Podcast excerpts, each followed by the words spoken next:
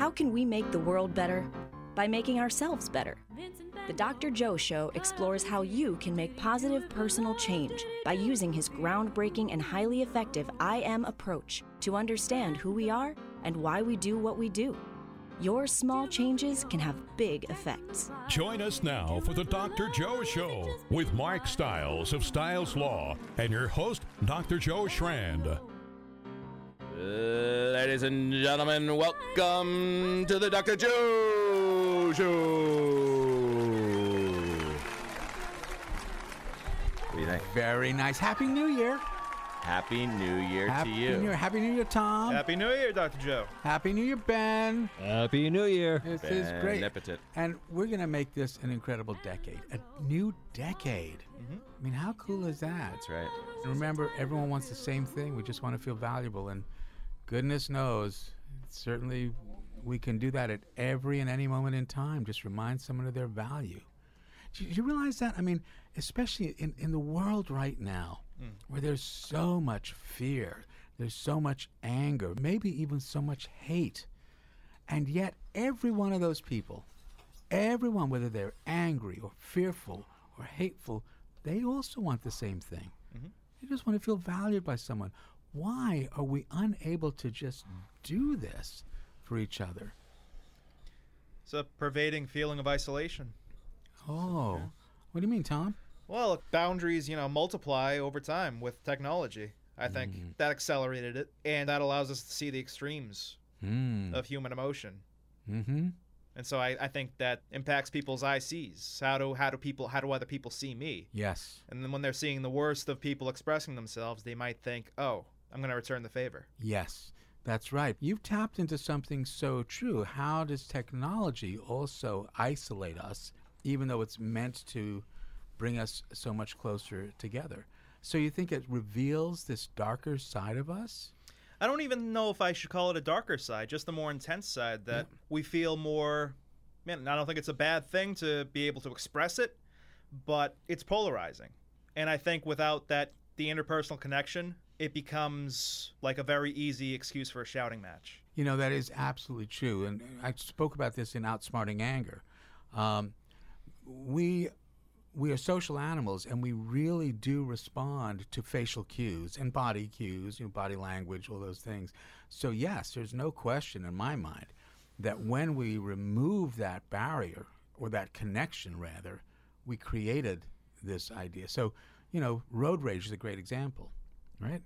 Road rage, would you ever really, if you were in a line at a grocery store or in a line of people uh, and somebody cuts you off, are you really going to have the same sort of limbic, extreme reaction that you would if somebody cuts you off in traffic? Or are you going to have a, a muted response because the person's right there? You might see that they're distracted by their kid. They could be distracted by their kid. They could be just cutting line because they've got to get someplace faster.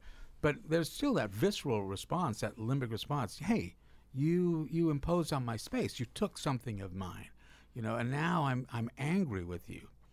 But when you're driving in a car and someone cuts you off, They're faceless. yeah, they're faceless. Yeah. And you can start swearing and start saying things and all these truly intense emotions. What, one of the one of the ways that I suggest people manage it is again use that IC domain. Remember that's their I am. They cut you off. It's their I am. Best they could do. You don't have to like it. But if you start wondering, God, maybe they have diarrhea. you know, Maybe they're rushing to the hospital. Maybe they're rushing to the hospital. Maybe there's some reason other than just taking my space that they need to get there. I remember when um, when uh, Carol was was in labor with one of my kids. We it was pretty rushed. We had to rush up. We had to go through a toll booth, and as we're approaching the toll booth, the toll person turns their back on us. This was the days when we still had toll booths. They turned their back purposefully. They saw me rushing up there. They didn't know, of course, that Carol was in labor. They just thought you were a jerk rushing. They thought I was a jerk, and they turned their back. So I wasn't going to go through the toll without paying, so I just threw the money at them. And man, that didn't de-escalate Not the right things answer. at all. you know, but I had to get to the hospital. You know, because Carol was in active labor. Right. So it's interesting, right? you, we don't know always why people do these things, but you're absolutely right, Tom. Without that cue, without the visual component or the body language component, our brains do de they sort of they activate quicker. Well, what's your resolution? Well, resolution. Uh, first, let's just talk about the word, right? If you break it down, re-solution, because the old solution didn't work. So you got to make a new one. You resolve something.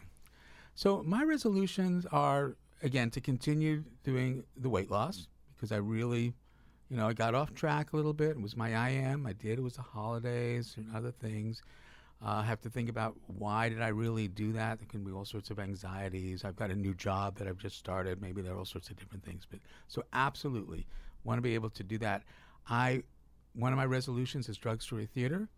I have made a promise that we are going to have Drug Story Theater in front of every sixth grader and their parent, right? Through our video or through uh, being able to get the script out to schools. We're going to do all of that. Um, and really just, you know, keep doing what we're doing. Every sixth grader every sixth grader in the United States. in the United States. Why not? You know? it. I love it. We just did a couple of, of wonderful shows up in Woburn, you know, with my group. We're, we are scheduled um, to be one of the, the main speakers and um, performance people for the Cambridge Health Alliance uh, through their addiction conference. We're going to be the main group for the Massachusetts Nurses Association. So it's wonderful how people are recognizing it. Awesome. And, and, it's really, you know, it's the kids that we have. They're so honest, they're so sincere, and it's true. You know, this is this is what happens when you are using drugs and alcohol early on. Um, and we can talk a little bit about about the brain and why that is. Well, let's do that because I know we um, we have talked about it a couple of times, a bunch of times. It's a it's a major component to the Drug Story Theater show. Um, but Thomas made a nice YouTube clip. So, folks, if uh, you're looking for some great content from the Dr. Joe Show, we have a YouTube channel now where Thomas is uh, putting bites of six, eight, ten minutes long, and we did a great one. Really, really good piece on the brain development. And as I told you, Dr. Joe, I've uh, been coaching for years and years, and and for years I always thought the wheelhouse for me was eight to twelve years olds. But right now I'm coaching um, sixteen to eighteen year olds. Um, I'm coaching them how to coach actually, so they're coaching younger kids skiing Skiing. skiing. Yep. So I am coaching them. Basically, it's a leadership academy. It's a leadership training, how to deal with the kids, and I'm totally using the I am approach with them every morning um, when we, you know, on the weekends, obviously. Um, but every morning we meet, and I'm I'm talking about different things, and and it's all uh, weaving the I am. But on New Year's Eve night at 5:30, I sent that out to the whole team, that eight minute clip, and I said, do me a favor watch this in its entirety before you step out of the house tonight Hmm. Yes, good. and the feedback was it was a little bit complicated Really? so let's break this down in a way that's not as complicated so your message is what Wait. Just wait until your brain is more developed before you start using, if you're going to use it all. You know, and I'm certainly not endorsing people using, but here's the dilemma. Because the way our brain matures, if you start using drugs or alcohol after the age of 21, one out of 25 people are at risk for lifelong addiction. But if you start using before the age of 18, that number goes from 1 in 25 to 1 in 4. Wow Just think about that. 1 in 4. So the reason is because the brain is largely divided into three parts. And within each part, there are different functions, but the basic division is brain stem, which is the most ancient part of the brain. It's the bottom part of the brain, the stem of the brain, which is responsible for everything automatic breathing, heart rate, things that you're not even thinking about. We're all using it right now, but we're not thinking about breathing. You know, sometimes we do, but right now we're not. So the brain stem is ready to go at birth. It is mature enough to sustain life in a little baby. If a brain stem is not mature enough to sustain life in a little baby, more likely than not that baby dies, and that genetic component stops because you can't have another baby. Right. The next part of the brain that evolved over millions of years was the limbic system. This part of the brain sits on top of the brainstem, and it is responsible for emotions, for irrational thought, for impulses, for feelings, for pleasure, for memory. This is the part where addictions also live. And then sitting on top of that is this huge part of the brain that really distinguishes mammals. So the limbic system and the brainstem are like the reptilian brain, the lizard brain, and then the neocortex, neo is new cortex brain, the new brain distinguishes us as mammals, and especially a part right behind your forehead, the prefrontal cortex. That and that's part, the last to develop. that is really the last to mature. Right. It's it's a little it's I mean it's there at Right, birth, right. but it is not matured.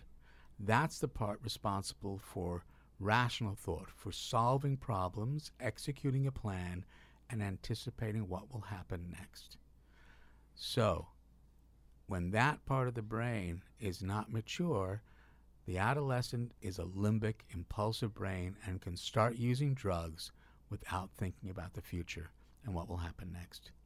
And so that's why in Drug Story Theater, that's really the message we're sending to kids. Please just wait until your brain is older. And we believe, truly believe, that the more a kid knows about their brain, and we teach about it in Drug Story Theater, the less likely they are to give it away to drugs and alcohol. Why would you want to give away this incredibly cool part of who you are? So that's the idea. Brainstem, limbic system, neocortex, prefrontal cortex in particular. How many times have you done something impulsively, limbically, and slapped your forehead, going, "Oh, what was I thinking?" As if you're trying to jumpstart your prefrontal cortex. That wasn't clicking on all cylinders at the time. Right. So right. let's talk about ages, right? So as your brain matures, as your body matures, as as time goes on, 12, 13, 14 years old, you're you're maturing from the bottom up. That's right. From the bottom of the brain up. So and, the and bottom of the brain is where the limbic system is, where so the limbic system is sort of in the middle of the brain, Mm-hmm. deep in the middle. The, the very bottom is that brain stem that goes right to the spinal cord. Yeah. It's like imagine an ice cream cone. Okay. Right. So the spinal cord is the ice cream cone. The first scoop of ice cream is the brain stem. Second scoop of ice cream is the limbic system. Third scoop of ice cream is the neocortex or the new brain. and it matures from the bottom up. That's right. So if you're maturing from the bottom up and you're spontaneously reacting as a 16 year old because the top scoop of ice cream is not yet there, Yep.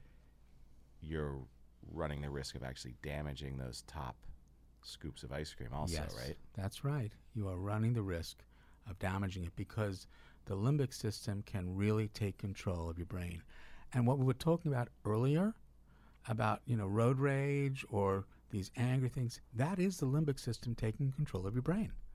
And we can do things completely irrationally where we're just so angry about something that we just do things without thinking what will happen next. And we've all done it. How many times have you had an argument with somebody that you really care about and wish you had not said what you said because you were limbic? That happens a lot as a teenager. Happens a lot as a teenager. That's right. And I think because when they're limbic, they're not just seeking the pleasure of drugs and alcohol, they also want to express their independence. Yep. So, how do they quench that thirst without destroying their own bodies? And that's what Drug Story Theater is trying to teach them. Teenagers want three things take risks, feel pleasure, and be social. Avoid pain. And unfortunately, that's a setup for addiction. But it's also a setup for being on a sports team, for doing Right. drama, for being, you know, Excelling and getting an A on your that's exam. right. And then you feel valued. You feel valuable. And instead of the drugs and alcohol giving you pleasure, You get pleasure because another person says you are amazing. And that's what we're trying to do. We're trying to help kids recognize they can do that for each other at every moment in time. You know, we were talking off air about how alcoholism has brought entire civilizations down. Tom, you want to just. Oh, that's right. Because uh, one of my special interests is, you know, history, specifically, most intensely, the Mongol Empire. And alcoholism played a major part in its downfall. Wow. In Mongol culture, really the only drink available at the time was uh, called airag or kumis, Hmm. which is fermented mare's milk. It's uh, not very strong, so you would just drink, chug it. It was like lighter than light beer, the lightest beer, and so you could drink it all night long. And because it was an alcoholic beverage, all the lactose was out, so wouldn't cause issues. But as the empire expanded, they were covering territories that had rice wine, Hmm. red wine, beer. And so they were drinking it as they would airag, Wow. Wow. And they would develop alcohol dependency. And Genghis Khan was never a, an alcoholic, and he preached, you know, temperance. But his third son, who was his direct heir, Ogedei, had a massive problem with alcohol. His wife, Töregene, made him promise to cut down to one cup a day. And Ogedei hired a silversmith, made the biggest cup they'd ever seen. And ultimately, you know, his health issues killed him. Yeah. And in many, many khans that dozens didn't reign for two years Wow. because of their health problems. See, it, it's part of who we are as human beings. There's a desire to feel pleasure, Mhm. but it's how you get it that's going to be important. Hey, look, we were talking a bit about resolutions before. What about you guys? Mark, got a resolution? Uh, yes. So i in its most simple state, it's smile more, Okay. right? Because if you smile, the world will smile back. But in reality, it's digging deep into the concept of enormous optimism. Um, I'm a very optimistic person, and I like to spread that. But there's often times where other people push that down, Hmm. and my goal this year is to turn that noise off and keep pushing forward with enormous amounts of optimism to kind of quiet that realist, that pessimist, if you will, and just continue with optimism, optimism, optimism. And look at all the stuff that you've created with that. Stiles Law, you know. I got a chance to, to see your house the other day. It's beautiful. I mean, the, the things that you're doing, the creative process, it's incredible. What Thank you. What about you, Tom? Well, uh, there's always the long-standing health ones, you know, lose weight, steadier sleep schedule, but also creatively. I've been lazy on my own creative projects. Hmm. Uh, this year, I'm going to write a screenplay, a sequel to the screenplay I wrote about four years ago now. I'm going to travel more Good. because I, But not on Thursdays. not on Thursdays, He can zoom in. He can zoom Yeah. in, of course he can. I'll teleport. Yep. I'll teleport. Actually, no, I, that won't that won't last this month. I'll be in uh, Tennessee. Oh, great. my resolution last year was to teach and to share and to give. And a lot of people said you're crazy. Why are you giving all of your knowledge away for free? You know people aren't going to need you. And the reality of it is is all it did was bring me credibility and the you know I've, i'm giving them information sure. And the, and the ultimate goal at Stiles Law is is that we want to try to create these stress-free experiences. You know we've talked about in life-changing moments such as buying or selling your home we want to reduce the stress and what we've decided is that an educated consumer is a confident consumer Absolutely. a confident consumer is less stressed Right. and anxious and you know what? When you're less stressed and anxious, you're less limbic. right which means you're now more prefrontal and you're able to think things through a lot more. Stress, in and of itself, blocks absolutely creates cortisol, creates all sorts of different health problems over time.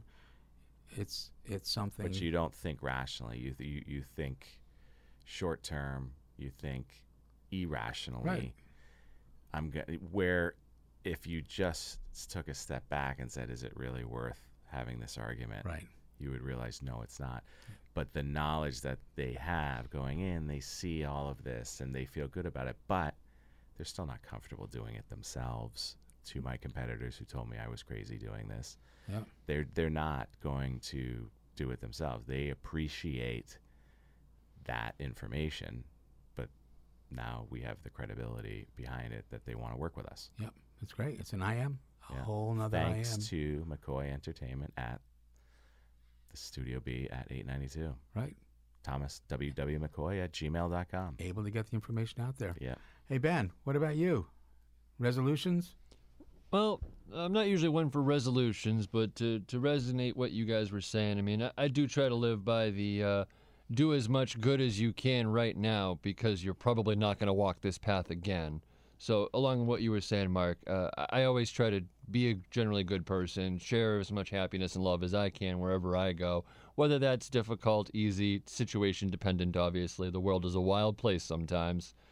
And, uh, yeah, just generally be a better person. Bring as many people up around me as I possibly can, and uh, I think I think I'm doing a good job of it. I haven't had anybody tell me I'm not. So Ben Well- is pretty good.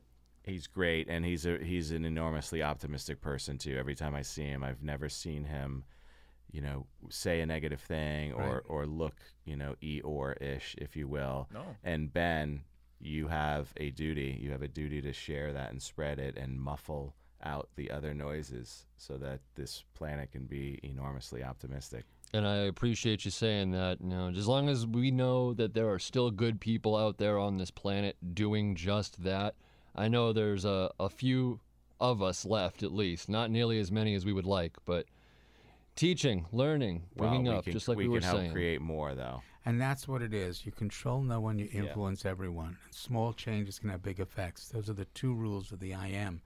And so, one of the things that I'm asking people to do is just say thank you to someone every day. Yeah. Just remind someone of their value every Gratitude. day. It is the gratitude, right? Gratitude.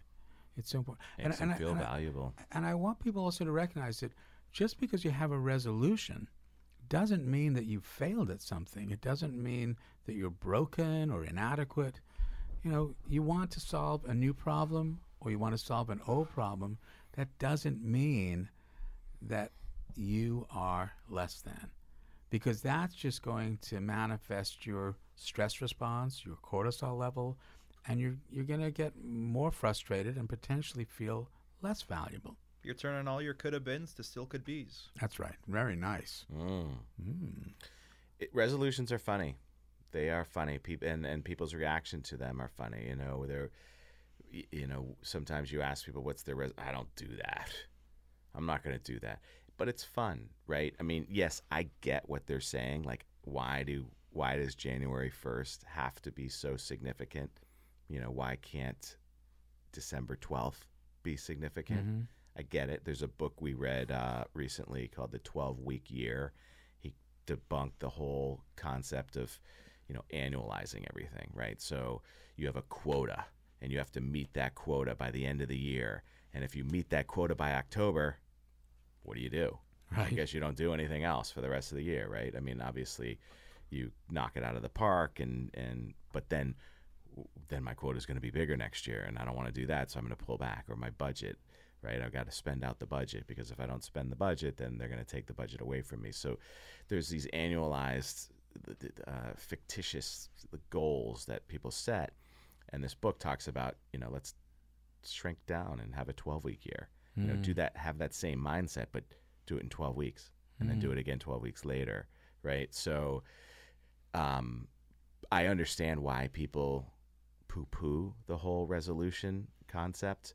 And, you know, the jokes are out already. It's, you know, January 9th and all the gyms are emptying out again, you Right. know, but it's fun.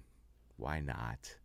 Right? Why not turn the page? Why not try something new? It- right? it- Otherwise, it's just the stale, same old. And it's also using your prefrontal cortex because when you really have a resolution that you intend on following through, you have to have a plan. Right?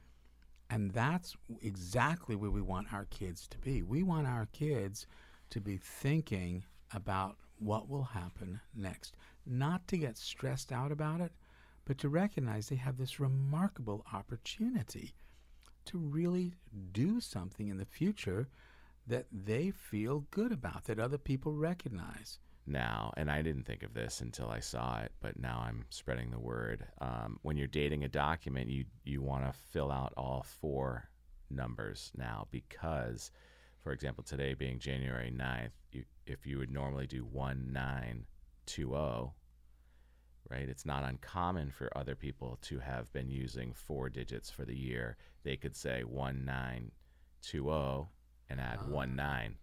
So they've backdated your document by a year. Wow. So everybody, it's on. We're kind of like Europe now. We're gonna throw all four digits out there. So it's it's 2020, and next year it's 2021. Does that mean we're switching to the official uh, day first, then month, then year, or are we keeping No, it no, the that, you traditional know, month, funny- day, nah. year? Not or yet. Year, month, day. Not yet. But think about it. I mean, it would be it it, it would be nerve wracking for this year if people were, you know, because it would be like uh, one nine nineteen. Is this document from the year 2000? Right. Could be. Right. 2020. It- Hindsight. I love the symbolism of 2020. Right? Yes, Because it's vision. Right The now we're looking forward. It's about vision, Yeah. right? And you know, it's in 1920, women got the right to vote. Ah. I mean, it's there's you know hundred years, uh, women, you know, the suffragette movement was was all big and strong, and and that needs to be recognized as well. Mm-hmm. A lot has happened, a lot has happened, but where do we go from here? You know, and that's what's go? exciting, and that's why that's why I really hope people can embrace the I am approach, because I I'd like to think that the I am approach is shifting our brains to the prefrontal cortex. It really is helping us look again at why we do what we do. You know, look again, again look, respect why we do what we do. And there is, I think, a problem in the world right now that we are really not very respectful for a lot of people. That that these large groups of people are disrespecting other large groups of people. And if that keeps going, it can result in dehumanizing one group. So another group just sees another as not even human anymore. And you know where that leads. That leads to really, really dangerous, Right. dark, dark side of who we are. Right. You know? On the other hand, we can look at why people do what they do. It's so much more interesting to know and wonder. You can have a conversation with someone. You, you don't have to agree with them, but I I have had experiences where I learn something every time I talk with a person instead of being angry with them. Every time there's something to learn about a person. This is the great privilege I have being a psychiatrist is I get to sit with people and hear their stories, their narrative about what has been going on with them. And it is an honor. It really is. And I, I just I- just really want people to think about implying this, applying this in your own world. So how do they do that? Well, it's really not as difficult as no, it's it not. seems. But let's let's break it down for people. So remember, the I am is saying we're always doing the best we can, Yep. but we're influenced by four domains your home, the social domain, the biological domain, and what I call the I see how I see myself, how I think other people see me. Tom was referring it to it uh, early on in our conversation today. When you really use those four domains and you can begin wondering why a person is doing what they're doing, you get an opportunity to reflect instead of being reflexive. You can be prefrontal and thinking instead of being limbic and irrational and emotional. And I really believe it's part of who we are as human beings. We have the capacity in us. It's just that we have restricted it to one group versus another. And that's what we're seeing over and over again. And Tom, I agree with you. I think part of it uh, has been amplified because of a social media. Because when we when we miss that cue with each other, the actual relationship, we can do all sorts of things. Because that is part of who we are. That is part of our human brain. It's the limbic part. But we can teach people how to do it. So that's what I'm really hoping we do. I want to get back to the skiing Okay. because you're using it, uh, which I am very appreciative of, uh, in coaching. And and tell me what what's been going on. So so so I'm coaching all of the coaches that are between the ages of 16 and 18, and they're coaching kids that are anywhere from the ages of five to 13, Hmm. and they don't have a mature prefrontal cortex. The Right. coaches. Right. And what I'm realizing uh, from the Dr. Joe show is that these five, six, seven, eight, nine year olds certainly don't. So, what I'm trying to help do is help the 16 to 18 year olds understand what's going on in the minds of the five to 12 year olds and talking about respect, right? Look again. Remember when you were six. Mm. Remember the time that that kid was mean to you when you were six. Mm. Can you empathize? Can you feel with them and get into their minds and help?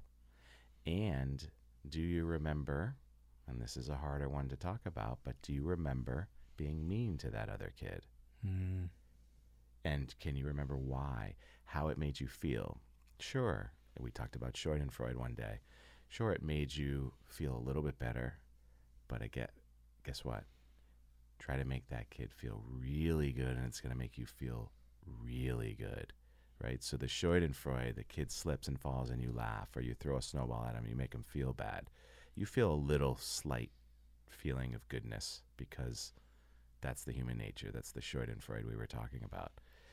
But if you really help that kid and make that kid feel welcome and valued, that kid feels good, Yep. which makes you feel really good, not just kind of good, really good. And guess what?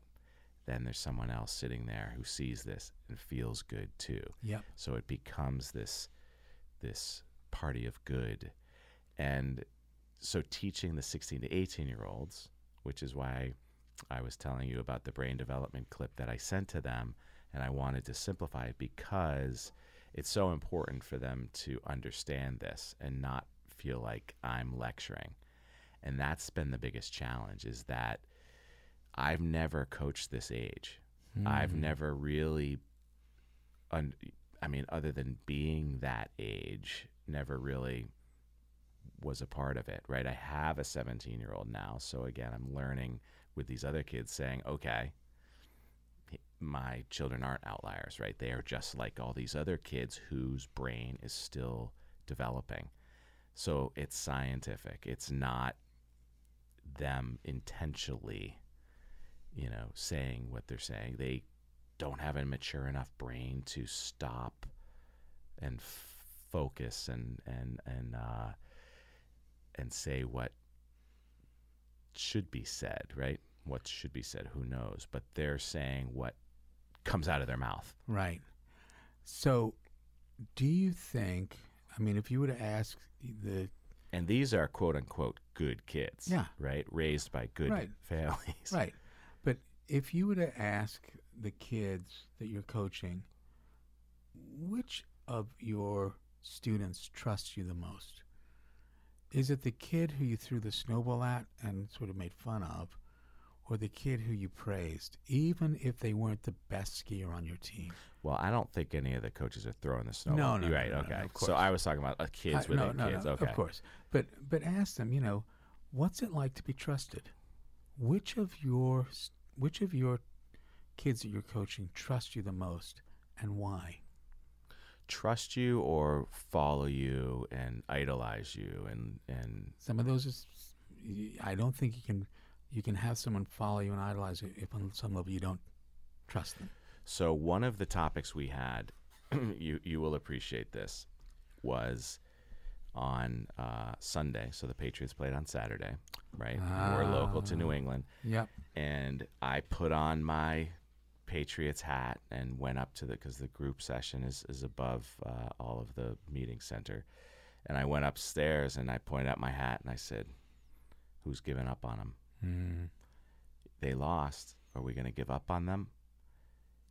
And then, you know, adults come in, right? Because it's not a le- just for the kids. So they, I'm trying to create a community within the community. So, great. hey, coaches, these are these are our future leaders. Can we help them? And can you help with your wisdom? And we did a whole thing on wisdom and all that.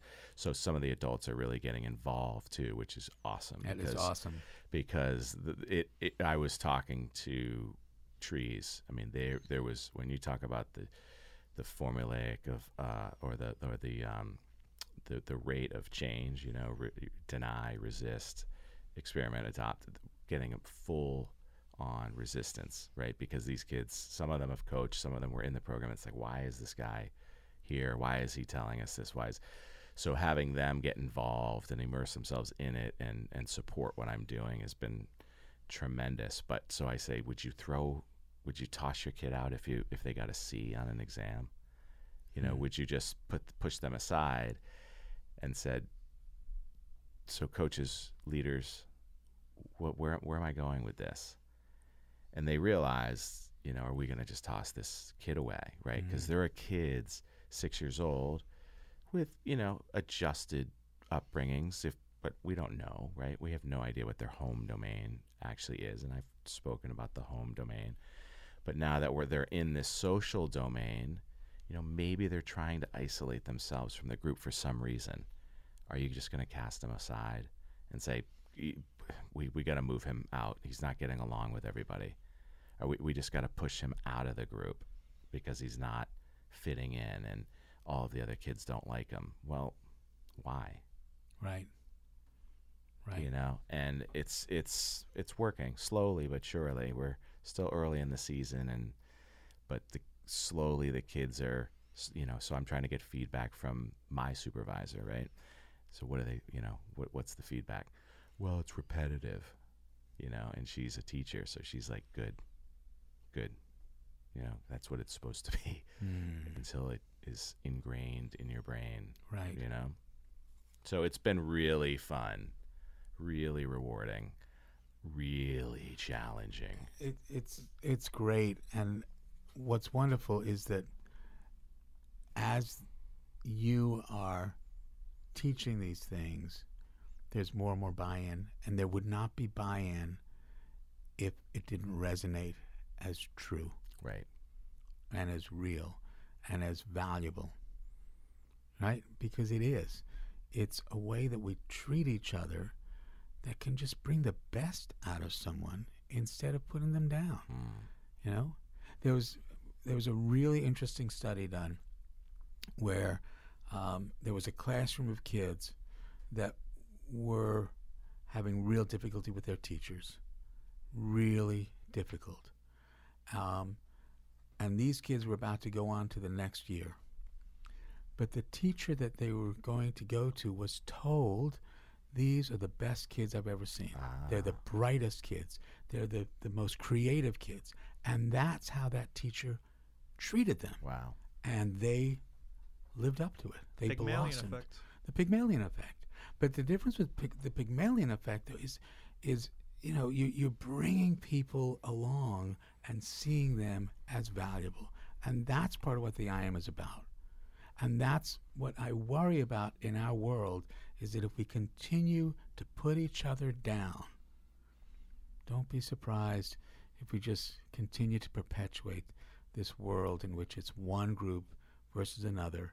And if we don't win, we just got to do more so that we can beat the other group. Don't want to do that. We have a lot of people on our side, and we can do that. You remember Christopher Sarson, Yeah, who was you know my from Zoom. He he after Zoom and all that stuff, he got involved in a group called Roots of Empathy, um, and the Roots of Empathy group uh, have a strategy of how to build empathy because really that's part of what what it is, right? The the I see domain, how I see myself, how I think other people see me. The first part is empathy. How do I see other people? It's empathy. How are you feeling? What we really want to know is what are you thinking about me? And so by using empathy, we can have other people see us as empathic and valuable, and that's a trait that we want in our kids and each other.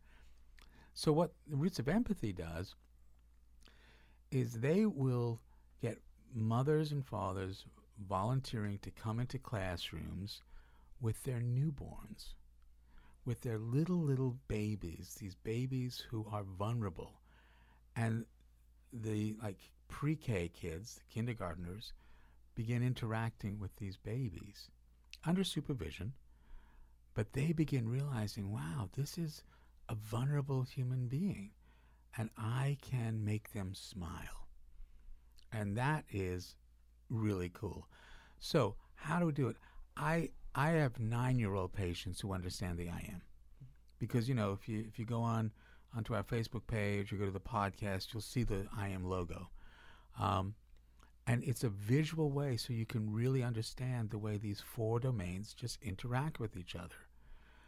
And people say, well, what does I am stand for? And it, it really is this is who I am, and I matter. It's important. I was thinking about all the words we have in our English language that start with I am. And one of them that came to mind was immigrant. And if you think about it, if you break it down I am migrant because we're all migrant. We're all moving. We're all immigrants. We're one group. It's called humanity. One group. So, how do we get kids to really understand this?